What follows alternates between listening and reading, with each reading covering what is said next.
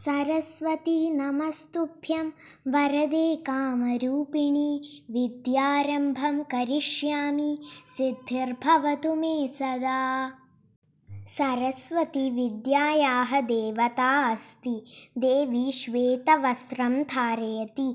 देव्याः हस्ते वीणा वेदग्रन्थाः माला च सन्ति। सरस्वती ब्रह्मदेवस्य पत्नी अस्ति।